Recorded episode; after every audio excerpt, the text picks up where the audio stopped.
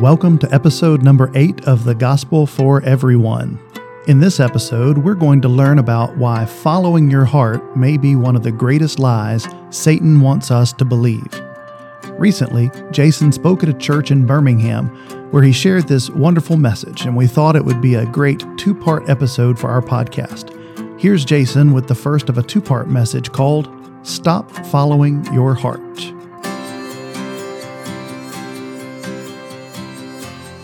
Over 150 years ago, there was a Christian philosopher by the name of Soren Kierkegaard, and, and he wrote a parable about a couple of robbers who broke into a jewelry store. And what makes this parable really interesting is that these robbers did something very strange. They didn't steal anything, they just took the high price tags off the expensive jewelry and they put them on the costume jewelry. then they did the same thing with the other price tags. They took the bargain price tags off the costume jewelry and, and put those on the really expensive jewelry. And then they, they wiped down their fingerprints and locked the door and left. And so the next day, the jewelry store opened for business as usual. And, and in fact, for the next several days, no one noticed at all that folks were coming in and buying $10,000 worth of jewelry for just a few dollars and that others would come in and they were buying these cheap necklaces for thousands of dollars. And by the time the jewelry store owner figured out what had happened, it was all too late. All of his expensive merchandise had been sold for next to nothing. And I tell you that story because it communicates a truth. I don't know if that story is true, if that literally happened that way, but that story communicates a truth. And that truth is this we live in a world where the price tags have been rearranged. The world's economy, the things that are considered valuable according to worldly wisdom, okay, those things are, are oftentimes not in line with the things that God values. And vice versa, the things that God says in His Word that are important to Him, matters of mercy and justice and righteousness, for instance, Jesus says that the Pharisees have neglected these, these weightier matters. Okay. Oftentimes in the world, those things don't seem to matter quite as much.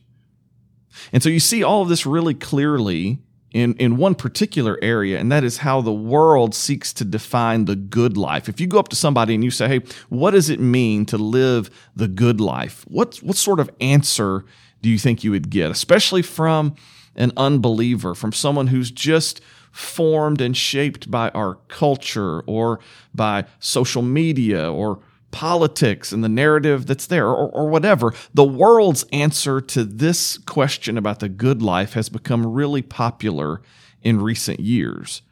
And, and I can summarize at least one really popular way the world would answer that question this way The world says that the good life is found by following your heart. According to, to, to, worldly wisdom, that is one of those items where we have, we've put a really high price tag on that. Our world values this idea of following your heart.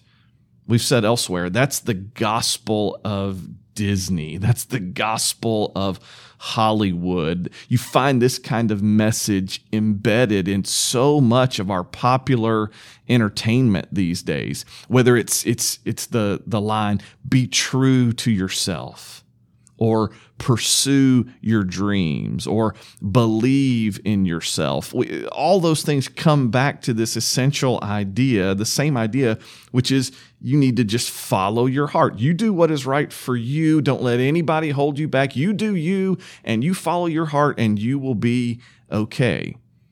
That message is embedded in so much of our entertainment today.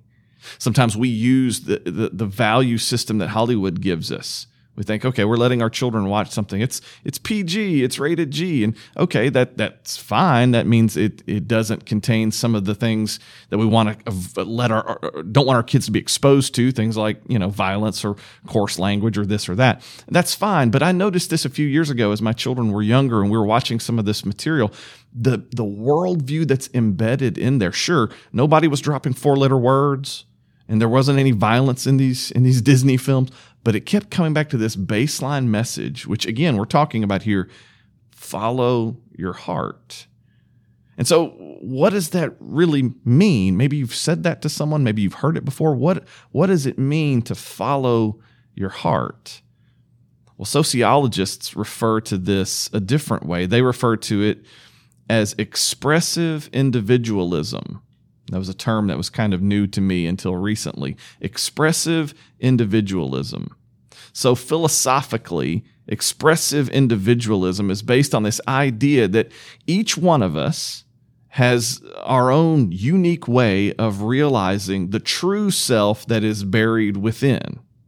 So, according to expressive individualism, you should never conform to the model that is imposed on you from the outside, but instead you should always strive to unlock this authentic self that's, that's buried somewhere on the inside. There's one author who has written a book about the importance of following your heart. And so he has a, a blog that accompanies that. And on this blog, he says that that following your heart is really about listening to the feelings that you have about the decisions you need to make in your life. That just sounds like so much of our culture today. He actually talks in this blog about listening to his heart and how that helped him do, of all things, buy a house. You'd think, you know, the the largest financial commitment of your life, you know, you probably want to factor in uh, something else. But he says, no, no, no. Following my heart helped me buy this house. I want I want to read just a couple of lines from this author. He says, I listened to the feelings my heart sent me, and eventually we found the right house. As I live life, he says, it's like I have cat whiskers all over my body. I feel what is right and what is not. I default to listening to my inner GPS, not to some external source, whether that's family or friends or even a world expert. I know what is needed in my life. If I blindly follow advice from others, I'll end up unhappy because no one can know what will work for me. So listen to this as he closes. So following your heart means listening to your inner guidance or to put it in modern terms, listening to your inner GPS. He says, We all have a guidance system within us waiting to help us. You just have to be willing to listen. That's what the world means by follow your heart. And it's just about the most Disney thing in the world. It's the most Oprahfied theology of life. You hear this in so many sectors. We almost believe it to be true just because you hear it so often. You know, but Pinocchio's When You Wish Upon a Star, Cinderella's A Dream is a Wish Your, your Heart Makes. Disney has been selling this stuff for a long, long time. The idea that all you have to do to find truth is to look within, right? To listen to that inner guidance. And, and hey, that is a really compelling and powerful vision for life because it allows your inner feelings, your inner intuition to be the basis for what's right and wrong, which is why that view is so popular today. One Christian author that I've been reading recently, his name is Mark Sayers, and he summarizes some of the beliefs that are really dominant in this expressive individualist society. I want to read a few of these. Maybe we can make these available to you in the show notes as well. Here are a few of these beliefs that are dominant in an expressive individualist society. Number one, in a culture like ours, the highest good is individual freedom and happiness and self expression. You see that in our culture today? That we have elevated freedom and, and choice and self expression to, to new levels in our culture, right? Even so much so that, that matters of, of even something like gender up until now, up until recently, you know, that was just a category assigned to you at birth, but not any longer. That's a, that's a matter of self expression according to our culture. Number two, anything that restricts your individual freedom, your happiness, your self definition, and your self expression, things like tradition or religion or whatever, those things must be reshaped or deconstructed or destroyed. that one ought to get our attention. These are these are the beliefs that are that are dominant in this kind of culture. Number three, the world will inevitably improve, or so it goes, as the scope of individual freedom grows. Number four, the primary social ethic is tolerance of everyone's self defined quest for individual freedom and self expression. So when someone comes to you and they say, I've, I've, made this decision, whether you agree with it or not, if it's moral or not, based on, on your understanding of the scriptures or morality or whatever, you're in this spot where if tolerance is kind of like the ultimate social ethic, then all you can say is what you hear so often in our culture. Well, I just want you to be happy. Number five, humans are inherently good. And that if you would just look to the inner GPS, it will lead you to the place of moral correctness. Number six, large scale structures and institutions are suspicious at best and evil at worst. And then finally, Sayers summarizes this final point.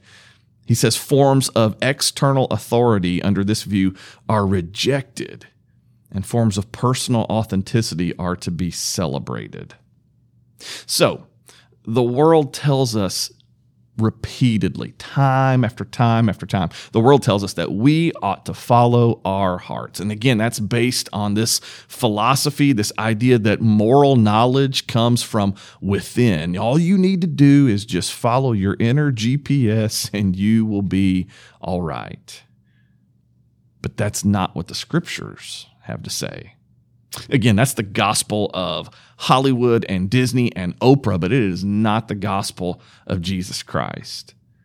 And I want to pivot here and take just a few minutes as we wind down this particular episode just to talk through a couple of scriptures that specifically speak to this, that specifically undermine this way of thinking. Because according to the Bible, we should not follow our hearts.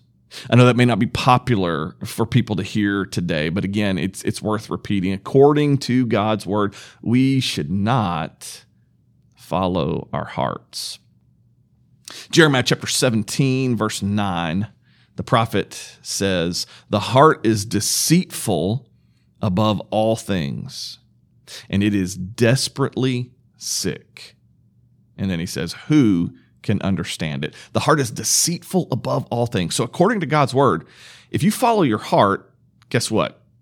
It will lead you astray every time because the heart is deceptive and it's desperately sick. That word that is used there for deceitful in Jeremiah 17, it's also found in Isaiah chapter 40. And over in Isaiah, it describes uneven and rocky ground. Picture that, okay? It is not a solid path. So if we follow our hearts, guess what? We're stepping out into this uneven, rocky ground because we're trusting a faulty GPS. We're trusting a deceitful GPS. That same word over in Hosea chapter 6 verse 8 is translated as stained. So again, it's deceitful, it's uneven and rocky and stained. That's the range of meaning with this word God uses to describe the human heart. That's one of the major problems we have when it comes to this follow your heart morality. According to God's word, the human heart, it's a faulty GPS. It'll lead you to uneven and rocky ground every single time. Imagine if if Google Maps or Waze or or Apple Maps if you use that, if it were if it were constantly leading you astray, you know, every turn you take is just the wrong one. How many times would you continue to go back to using that particular navigation app? It probably wouldn't be long before you'd be ready to punt on that. And according to the Bible, that's the way it is with the human heart. It's not a trustworthy GPS. It's going to lead you astray and deceive you every single time because we can't use our own feelings as the basis for morality.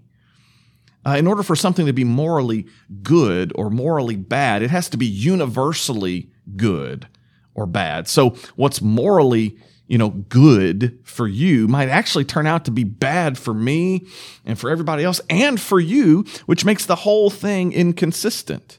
So, so here's an example of what I mean, and I and I wish that this weren't the, the most common expression of this, but it's flawed logic for the 40 year old husband and father to leave his wife and his kids and run off with a younger coworker. Okay. But according to the world's morality, we're supposed to just accept this because again, hey, he's just following his heart, right? And if we if we go by those uh, the, those benchmarks of this expressive individualist society, all we're left to say in a, in a culture where tolerance is the highest ethic is, okay, man, hey, I I just want you to be happy you know that that sort of thing. And he'll oftentimes come up with the same sort of justification for his actions sometimes even even invoking the name of god. Well you know god just wants me to be happy. That's why it's okay for me to run off and leave my wife and my children. But in his effort to say that that's morally acceptable for him he's going to overlook the pain that he's actually inflicting upon his wife who he made a covenant vow to 20 years ago and his children and so, even if you don't believe what the scriptures have to say, you have to acknowledge the moral inconsistency with this kind of thing. What's supposedly good for him actually turns out to be bad, both for him and for everyone else involved here. So, so it's illogical to argue that if you're just going to follow your heart, you're going to land in this place of moral correctness and, and rightness. That's not what God's word says to us. And what I love is that God's word is still as relevant and powerful today as it was all those years ago, and that through through through Jeremiah, a prophet who lived before the time of Jesus, God is able to speak a word that is relevant to our culture today. There's another set of passages in Genesis, Genesis chapter 6, verse 5, and Genesis chapter 8, verse 21. These passages kind of bookend the story there of the flood, but they talk about the human heart in, in the same kind of language that Jeremiah spoke of. Genesis 6 5, the Lord saw that the wickedness of man was great in the earth, and that every intention of the thoughts of his heart was on evil continually. That's at the beginning of the flood story. You fast forward to Genesis 8, verse 21. When the Lord smelled the pleasing aroma, the Lord said in his heart, I will never again curse the ground because of man, for the intention of man's heart is evil from his youth. So even though Jeremiah was writing centuries later. The truthfulness of his statement about the human heart is confirmed here, even in Genesis. These were the days, again, leading up to and immediately after the flood, and those people were led astray by the evil thoughts of their hearts. And this is something we have to contend with all the time, according to God's word, even from our youth. So in the Bible, the word heart is, is more than just the seat of emotions. We think of the heart because of Hallmark, you know, because of uh, Valentine's Day. We think of the heart as this this place of romantic feeling, and you know that's that that's true enough. It's just not the complete story.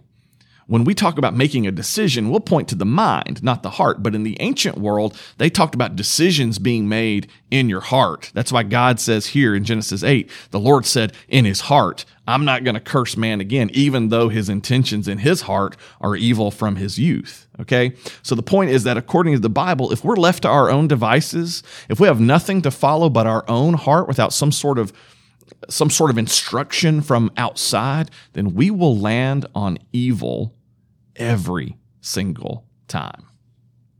One final passage, Ecclesiastes chapter 9, verse 3.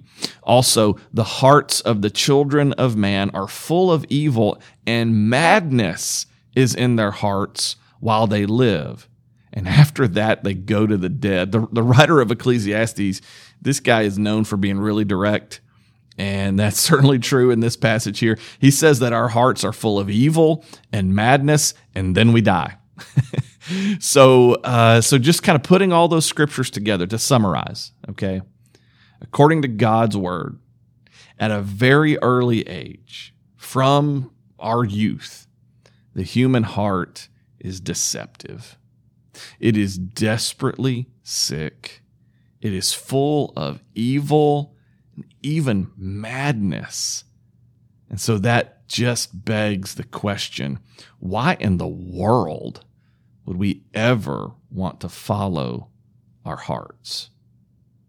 Join us for the next episode and we'll unpack this a little more. We'll talk about the biblical response, what God has to say, not just about how evil our hearts are, but what God wants to do about that. All right, so there you have it. The world really wants us to believe in this idea of following your heart. Now, let's face it, we've heard that everywhere, haven't we? Uh, from children's books to self help books and all points in between. I think we've heard that message all our lives. So, next time in part two, Jason's going to help us understand that instead of having us follow our hearts, God wants to give us a new heart. Thanks for joining us this episode. We'll catch you next time.